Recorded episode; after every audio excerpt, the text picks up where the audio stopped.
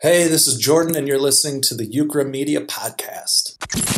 Hey, Happy New Year, Ukramedia family. Vladimir Praknevsky here, and welcome to another episode of the Ukramedia Podcast, where it is my mission to introduce you to as many talented motion designers as possible. And today's guest is Jordan Bergren. Now, Jordan is a motion designer and director based out of the Midwest with 10 plus years of experience in the video production industry. And before I play my interview with Jordan, I just want to briefly apologize to Jordan and everyone listening because this interview was recorded back in July of 2019, which was like six months ago. I know it's embarrassing. I somehow misplaced Jordan's interview on my hard drive and I finally found it today. But thank God I did because this interview was just great. Jordan did a great job sharing his, his journey with us. He's just an open book. He's so easy to talk to and he shared lots of good advice that I know you will appreciate. So without any further ado, here's my conversation with Jordan. Enjoy.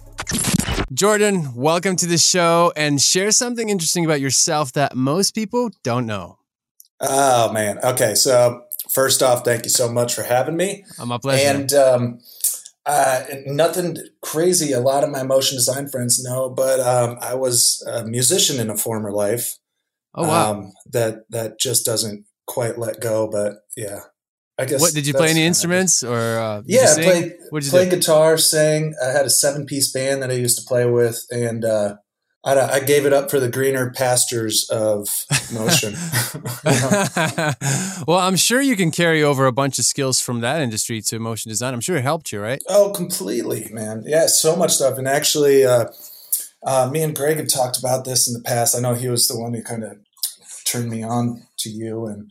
Uh, like tempo and feeling and timing, there's so many important things with animation that you just kind of inherently pick up when you spend several years being a musician, you know? So without a doubt, absolutely. That's awesome, man. Now let's transition talking about your creative journey. Let's start at the very beginning. How did you get started in motion design? I got started honestly, so I am as far as like the professional side goes, I'm straight up a school of motion product, right?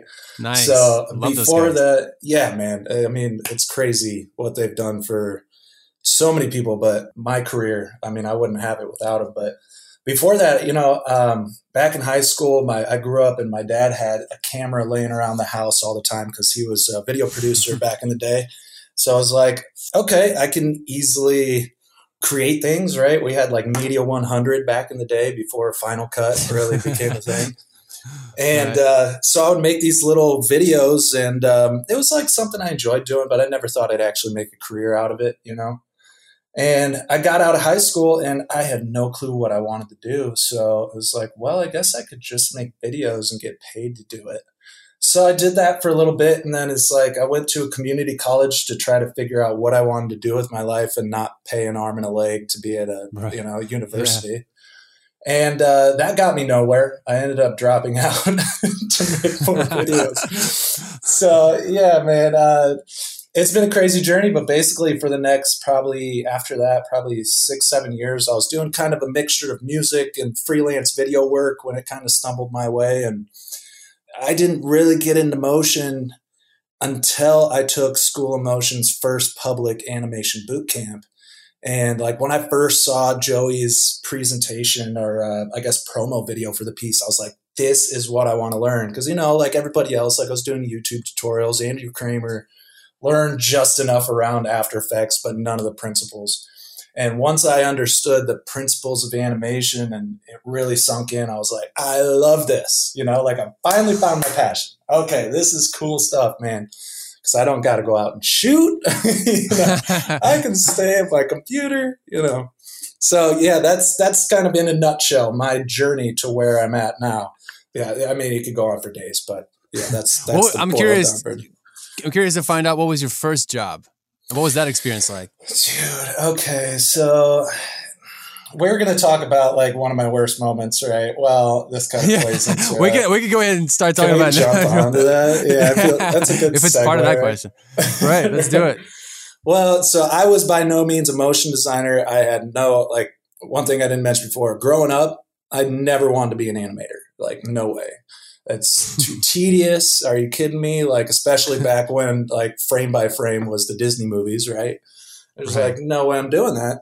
And uh, so this company that I was working for, I was living out in Denver at the time, and I made it clear to them up front. I am not an animator, but well, they wanted to go forward with this piece. So I put together this awful little stop motion piece. And again, like I, my only reference for After Effects was like Andrew Kramer tutorials of very specific uses for it, right? so it became this long drawn out thing. And they got frustrated with me. And I got frustrated because I was like, I told you this isn't what I do, you know? Like I can shoot and edit a video for you, but I have no clue what I'm doing. So that was the first motion piece that I ever had. And it was an utter disaster. Like I ended up getting paid, but I know that they never used that thing, and I'm kind of happy they didn't. you know, so that's that's like my first motion piece. My first video piece was actually my pops had just pulled me on to go shoot some video uh, for one of his pieces that he was doing in the Midwest, and I was like 16, so you know I was behind the camera just trying to point a camera at things. now I'm curious with your uh, the worst moment you were sharing about this animation that you did. Do you still have it available somewhere, or is it one of those things that you don't want anyone to see? I mean, honestly, I'd love to have it just to look at it, but I couldn't tell you. Like, I never heard about them using it. I that that hard drive that I had it on, you know, it could probably hold a total of like you know, 200 megs or something. You know what I mean? I don't know. I have no clue where it's at. And I'm happy for that. What did you learn from that experience? Man, that was at a really weird time in my life where, so I was living back home, and you know, in those wandering college years that I talked about, I again really had no clue what I wanted to do. And I had just kind of gotten into this stalled position for about a year and a half where I was staying in town with a couple friends. And I, have always enjoyed being more social than getting down to work. Right. So mm-hmm. um, it came right after that where I was like, I think it was about a year later where I was like, okay, I'm going to move out to Denver. I need to make a change. I moved out there with like 400 bucks in my pocket and end up staying in my buddy's Dang. place. And it was awesome because like he could afford it, right? We were staying like right next to Coors Stadium down in Lodo in Denver. It was amazing. Nice. But that's not sustainable when you're not really doing anything with your life, right? So it happened right after that. And I think the biggest thing that I had learned was you've got to do your best to try to wrangle in expectations, right? Because in their world, you're a video person. At least in this particular client, you're a video person. What's it matter whether it's animation or it's it's moving? And at the time, I didn't. I don't think I pushed back enough on that. Um, and I think the same thing happens still every now and then. I'll get like a direct client instead of going through a studio and they'll think it's animation, you know. So to them, 3D, 2D, what's it really matter? Like you're making things move. They don't completely understand that it's a, it's really a different world, you know.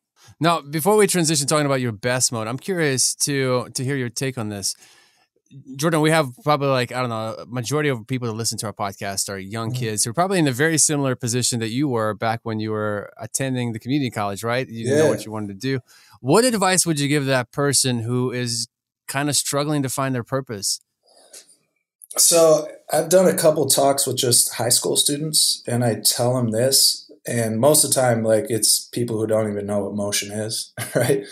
um, but I'd say first off, like if you're struggling, you don't know what's going on. I'd say like take the pressure off yourself. I know nowadays, um, it was definitely true with some of my friends growing up. My parents were super chill, like so I'm going to take my dad's route on this and say like, don't pressure yourself. You'll figure it out right? Now, I'm not saying like sit back on your hands like I did, but um, you know, it, it, Some people, it's a wandering road, right? Um, right, it's true. Up completely.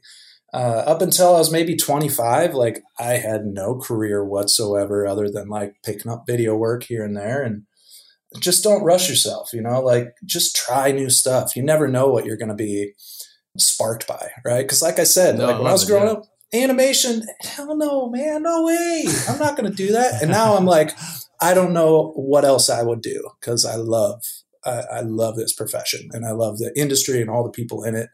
I mean we got something special for sure. No, true. For, and you know what? I love how you said try uh, new stuff. And you know, appetite appetite comes during eating. Some you know most of the time.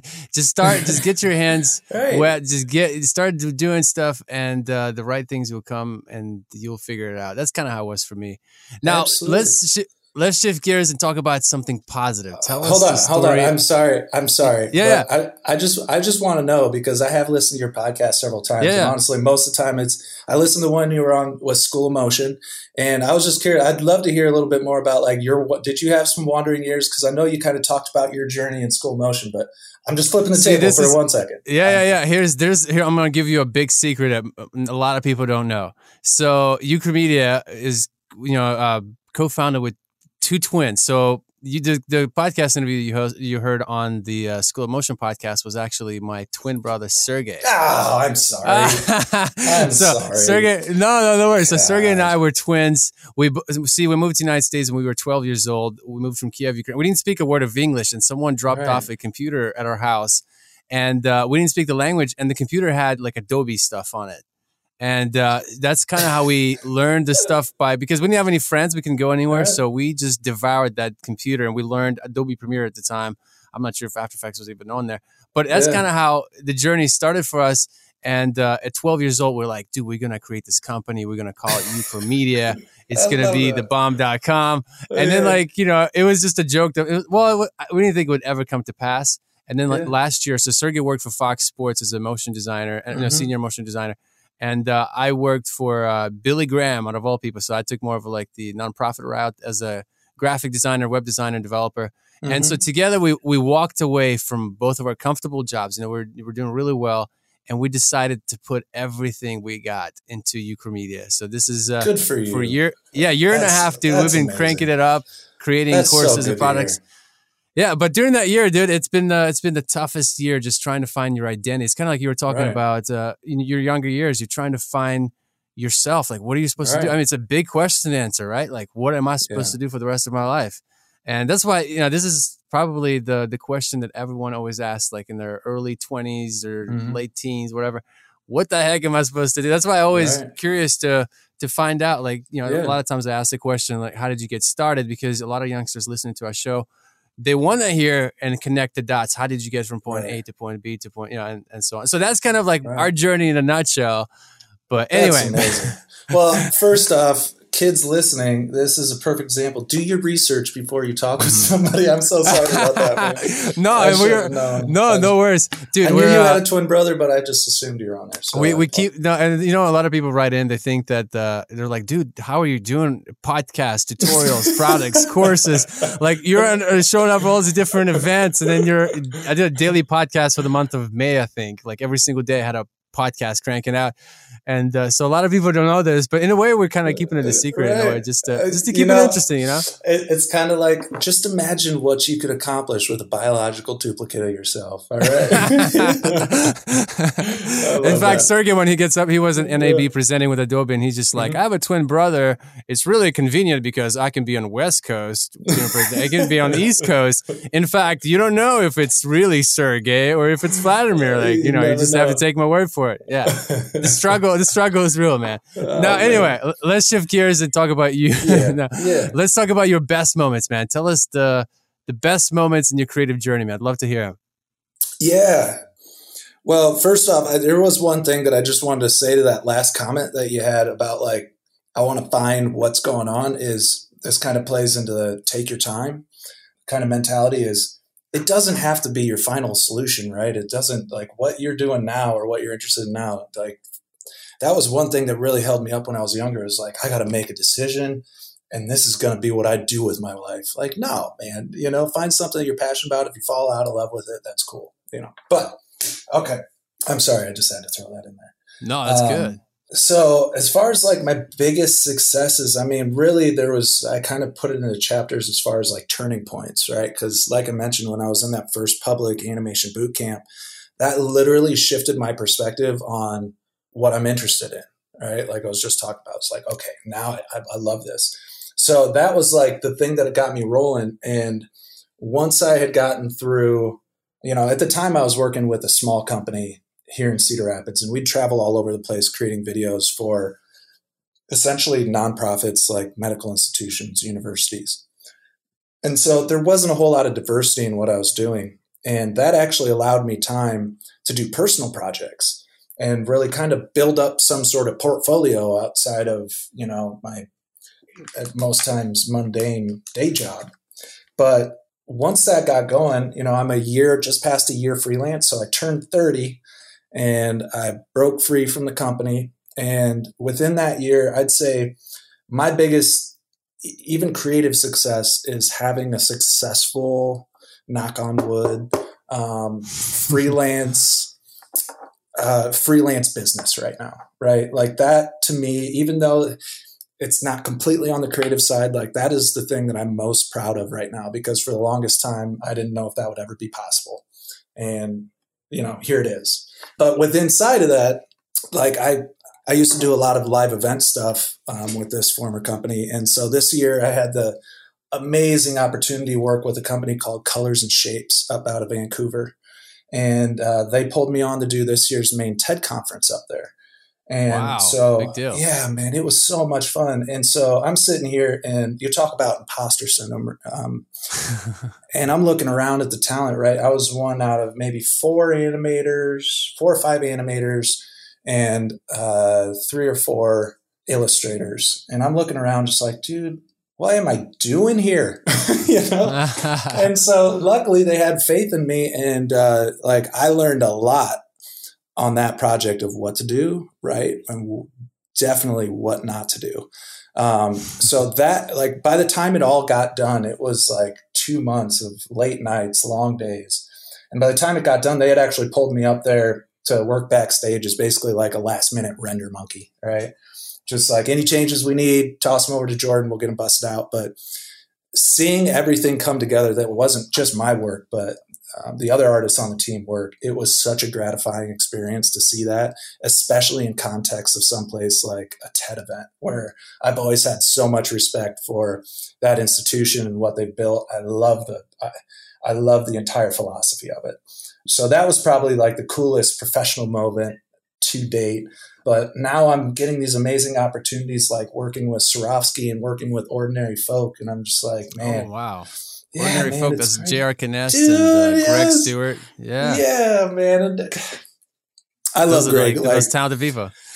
Man, they're ridiculously talented. So the best part was, you know, we, we got this project coming out, but I'm on the Slack channel with them all and I'm putting my piece up and they were so generous, man. Like they're relatively hands off, right? They'll give you a little guidance, they'll lay out the brief, of course, you get your frames, but they are so into the idea of let the artist create. Like you see something, you feel something, run with it. We want ideas.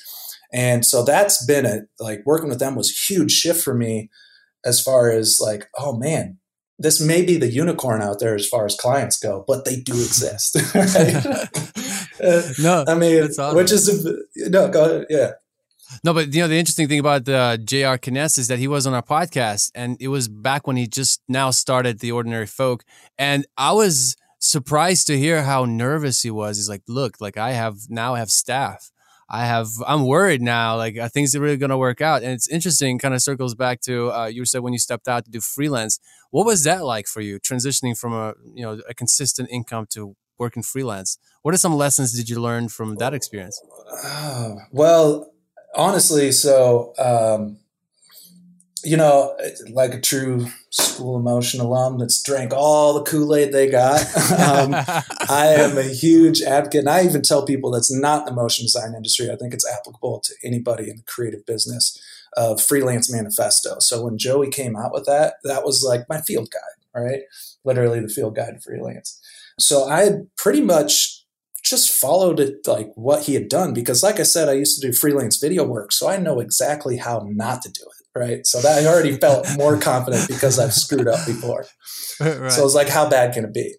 So honestly the, the worst part of it was i was feeling pretty good about the approach because i put a lot of time into kind of the back end that you need the uh, data you know like everything you have the website together and all the, the kind of business infrastructure you need, right? I put the time into that and I saved up a little bit of nest egg. The hardest sell was on my wife. So my wife is a nurse and, you know, uh, I've got a stepdaughter, 11 year old stepdaughter. And so it's no longer just me, like if this doesn't work out. Luckily, I had a fallback, but that does kind of shift things. So when I first went freelance, I was work, I would pick up whatever I can get. I will take it, I will do it, I will I will work, you know, 14 hours a day if I have to. And luckily within the first couple months, it just kind of worked out to where, you know, a couple motion designers pass a piece my way, you stay on Slack or Facebook groups and kind of just like be the first one to type in, hey, I'm available for this project you just posted about, right? But that was such a big deal to me to say, okay, I'm going to figure out a process. Because animators, I think you'd agree with this, like we're pretty process based animals, right? Wouldn't you yeah. say? I mean, like there's creativity, but you know, it, it, it's really like, for me, anyways, I'd like to have a process built around that I can get to that creative point. And so it's the same thing. Like I want to figure that out so that I've got a peace of mind in my business. You know, like what do I need to do day in, day out that I can move forward in my business and have a successful enough income that I can take care of my family, at least contribute to my family, and still do what I love and have freedom, you know, and, and feel like I'm building something outside of individual pieces. You know, I think that's the most exciting part is I feel like it's even though it's a business side and a lot of creatives, you know, especially real artists, they kind of get nervous by the whole commercial side of things. But for me, it's it's just a different way at looking at being creative, right? You're still building something. It's just in a little bit different context than you know a gorgeous design, a gorgeously designed piece or great animation, right? Do you do you have any advice for pricing your work? I'm curious because a lot of times when people step out, especially creatives, I feel like they struggle the most with, and I'm sure Joey covers this in his book. But yeah. when you step out and you're you just want to create, and then the the monetary part is, is usually the part that comes, at least for me, is the hardest thing for me, mm-hmm. especially when you get really close to people and you get to know them very well, right. and they're friends, and you want to give them the best deal. But at the same time, you mm-hmm. realize that look, I have a family, you have a family, right? And so right. What advice would you give to those that are wanting to step out and do freelance, but they're not very confident in pricing the work? Is there any are there any resources mm-hmm. you can mm-hmm. recommend where they can learn more about this kind of stuff, or do you have any advice yeah. for them? Well, honestly, I'm just regurgitating a lot of things that I learned from Joey. Mm-hmm. but uh, that being said, again, the like freelance manifesto, that even though like the numbers in there, I think have shifted. I mean, I don't know, it's probably two years old now or something, but the same ideas are still there, kind of the principles of of when you've got this much experience, here's where studios or potential clients might expect you to be. But really, it was just like having a base that um, with the School of Motion, uh, a lot of my Facebook groups and like Slack, you know, the Motion to, and the MDA Slack channel became a good resource for just getting a pulse on where everyone's at. And I think that makes it a lot easier when it's no longer this dark mysterious thing of where is the rest of the market at like where's everybody else at right because yeah. if you know where everybody else is at you can kind of see their skill set it's a lot easier when you're starting off to gauge where you might fit in with that and if anything i'd say especially when you're starting off go a little bit on the low side right so i mean you can always build that up but i can't remember it might have been i can't remember it might have been one of your podcasts no it was one of school Emotions podcasts they had how I can't even remember right now, so I'm not going to even. No, it's okay. Um, yeah, they had a studio owner on there, and they were like, you know, basically when we started off, this is one downside of doing that is when we started off and we had these lower prices, we basically had to get rid of we basically had to get rid of our original clientele because it was like, well, now when you bump up the prices, you know, they're expecting something completely different. So that's one downside, but there's so much work out there right now that when you're a freelancer, I'd say don't worry about that at all you know? Like really it's it's cool if you need to get rid of some people because you bump up a price bracket. Like that's that's cool. There's plenty of opportunity out there yeah it, is a kind of like trial trial and error kind of thing you know you got to start out somewhere and then you kind of especially for every area is different you know if you're out you know west coast is there's a different uh, system up there well as far mm-hmm. as like price ranges you know you small town you obviously have to get a little more creative and you know mm-hmm. things change but uh yeah, it's definitely something that a lot of people struggle. I'm curious, are, are you uh, wanting to remain a freelancer for a while, or do you think you'll ever shift back to a, a like Man, I'm working for a studio? I love being a freelancer. Um, when you're a freelancer, once you've established yourself a little bit, that's hard for me to go away from. Because, like I said, I really enjoy the business side of things too. You know, like and the that. flexibility you have, Yeah. right? You you get to Yeah. schedule, you get to set your own schedule, and Right. uh, you, that's that's what I love about it because you know I have two kids, I have a three year old and a Mhm. six year old. It gives me room to do whatever I want, you know. And when you're Yeah. working somewhere consistently, yeah, you have a consistent paycheck, but you have to raise your hand every time you want to go on a vacation. right. You have a certain, you know, especially I worked at. Uh, well, anyway, but uh, I worked at a place where I had to wear No, I a it. tie. Pretty much, I had to wear a tie every single day, man. That gets old. Behind the computer too. Were you were you client facing at all, or did they have you behind the computer in a tie? It was kind of like a cubicle layout, and uh, I had my own cub- had my own cubicle, a nice computer, a- and uh, and a tie. And dude, and it got old quickly. At first, I thought it was like, dude, I come from Europe. I love the dressing up. Sounds Right. awesome. Yeah. But then after after like two years of doing that, you're like, I hate ties, man. They're just- it's like who invented this stupid thing? Why are we wearing it? Always get in trouble. Like Vladimir, your tie is uh, is facing 45 degrees. You don't blah, blah, whatever. All this stupid. right. So then to yeah. rebel, you start wearing uh, stupid ties just to kind of make a point, you know, just to poke fun at the whole thing. But I got this Anyway. rainbow My Little Pony tie, and I'm doing it just to spite you. You know, I'm I wearing a get it. tie. What's, what's your problem? I got a tie on. right. Yeah, the struggle was real. holes in the system. Yeah, the struggle was real. Now it's kind of like when Yeah. when you work for yourself for that long, it's almost you you almost are not hireable anymore. Right. In a way. right. Well, You're yeah, like it's there's- yeah, it's like you've there's flown no first class and you don't want to go back. Exactly. Right, right. There's there's no better boss than yourself. That's for sure. But I, I don't know. The one misconception though that I would say to the younger audience out there is don't think just because you've, and this is exactly what I did for many years in the video world when I was freelance was I had the the misconception of okay I can set my own schedule. That means I can do whatever I want when I want.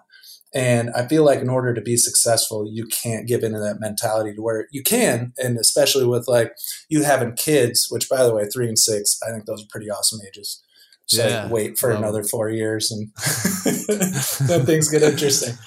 But um, it almost takes that idea that no, I can't do this because I need to be responsible and take care of this right now. Then I can go off and do it. You know, it's like it really helped me having that mentality, especially being one who can easily slip into that like, oh, pro- procrastination, I'll do it tomorrow.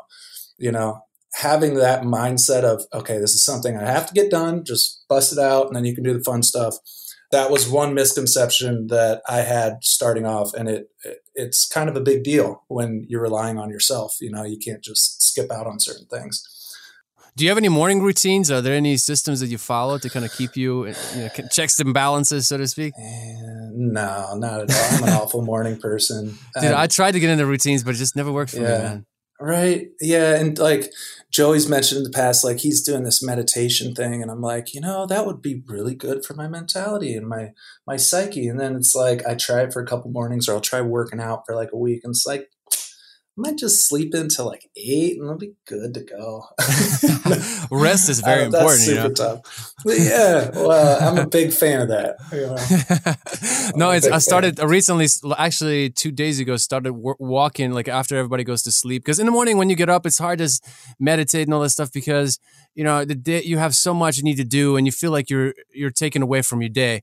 But in the evening when every everything dies down and everyone goes to sleep, and then at night I just go outside and I walk around my neighborhood and I just think, man, I walk around. That's great. I think, yeah, I think about like to what what's happening tomorrow, you Right. know, a- and that helps me a lot. It kind of calms me down. Then I go to bed Yeah. and gives me a good eight. Well, not eight. I wish it was eight hours of sleep. Yeah. What do you like get? How, six- how long do you sleep? ah, Six six, seven, six, seven hours is perfect. Like if I can get to How that, do you do great. that? Oh man, What- how many that, hours like, do you get? Eight hours, man, at least. Oh, Wow. like I could if there's something pressing, right? It's like the the TED thing really pushed me because it's like, okay, I gotta stay up as late as I can, then I gotta be up early tomorrow. Like if it's a necessity, I can do it. But outside of that, I just I can't function well because I end up just drinking a lot of coffee and then I'm jittery all day. You know, try to compensate it. Uh, What time do you go to sleep?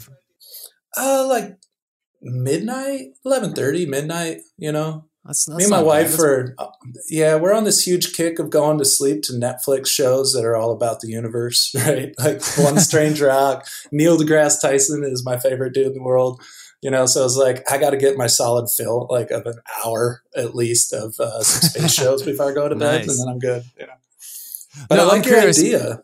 Of walking Sorry at night. about that. Yeah. Oh, no, yeah, that- because you kind of get everything straightened for the next day. I like that idea. No, that it's definitely it's something that works for me because as an entrepreneur, and you know that working from home, you always have your finger on the pulse, and you're always thinking about the next thing. And I have a hard time unplugging from everything. How how are you unplugging for everything?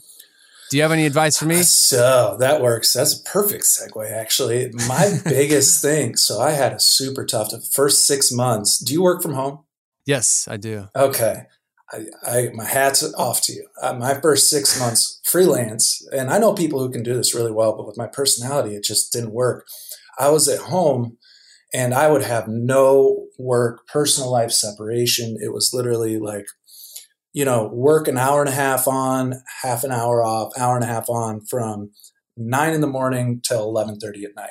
Like there was Wow. I just couldn't I couldn't do it. You know, like working from home, I just I don't know if I didn't have the uh, fortitude to be like, no, you don't need to play a game of NBA 2K14 right now. Which yes, I'm still playing NBA 2K14, but but yeah. So I actually got uh, I got a super cool place here in town, and it's a co-working space. So I got Huh. my desk here. And ever since I did that, it's been amazing. You know, I get up, I go to work in the morning, I get here at eight o'clock, and then I leave at 5 6 o'clock. And that's been honestly like having the physical spaces to walk away from and go somewhere else has changed everything for me as far as like removing myself. Now, of course, like when you're working for yourself, or I guess even when you have a, a boss, you're working for a studio or, or a corporation or something, you still got emails coming in, right? But physically my good computer, my my big boy rig is here, and then I've got my little MacBook at home. So it's like unless I TeamViewer in, it's like ah, we're gonna have to wait for the morning unless it's really important.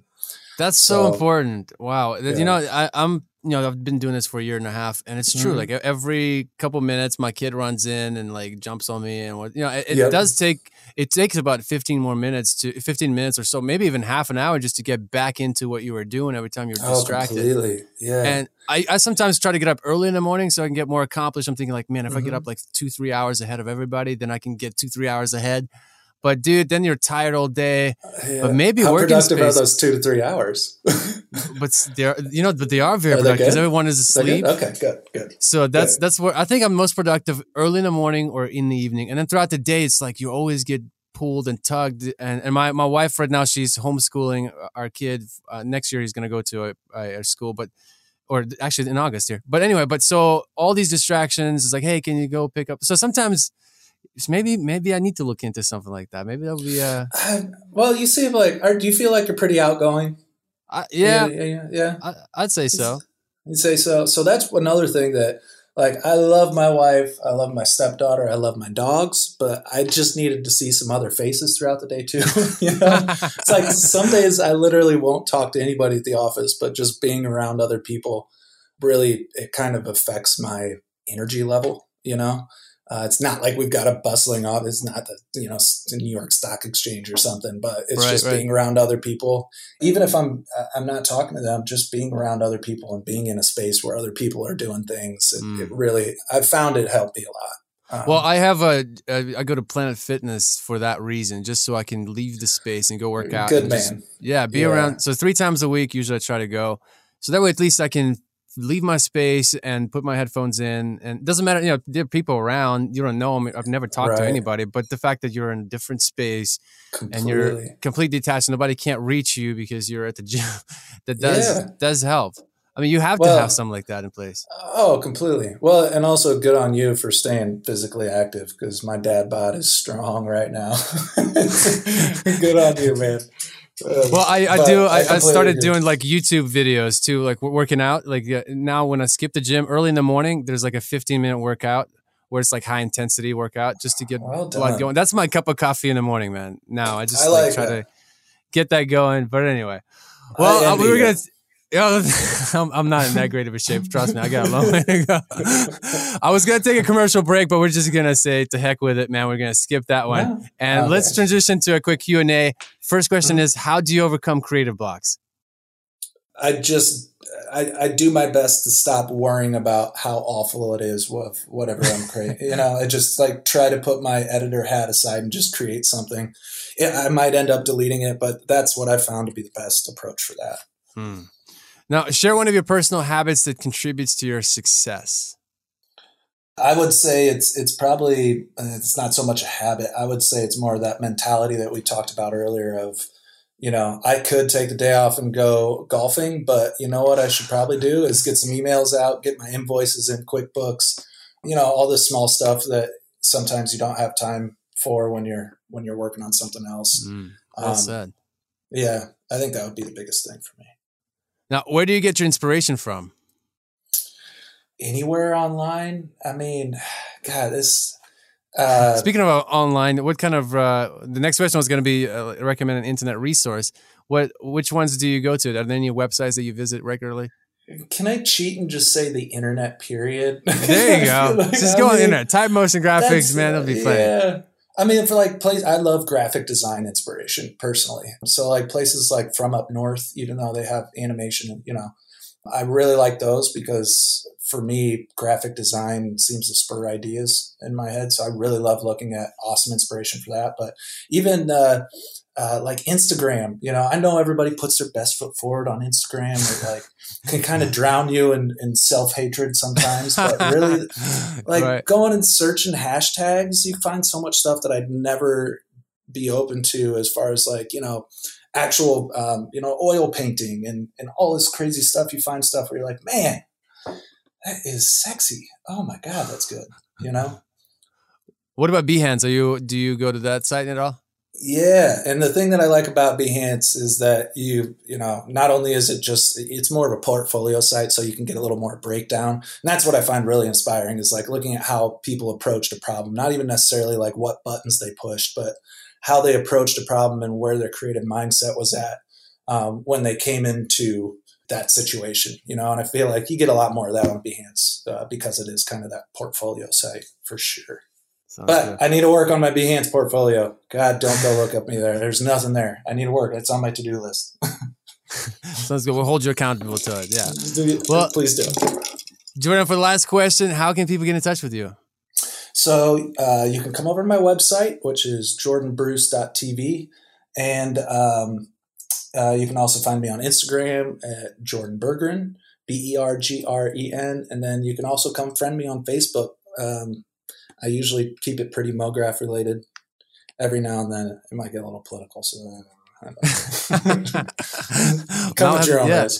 Yeah, okay. I, I, try to stay out of it, man. I try to stay out. There's a Yeah, I completely, I completely detached from politics, especially yeah. with a name like Vladimir. Man, that's I stay out. oh, yeah. yeah, you're sitting I stay out. There. Yeah. I was like, man, nobody needs to know where I stand. Well, Jordan, thank you so much for sharing your journey with us, man. I appreciate it. Thank you so much, man. It was a, it was an honor. I, I'm really big fan of what you're doing.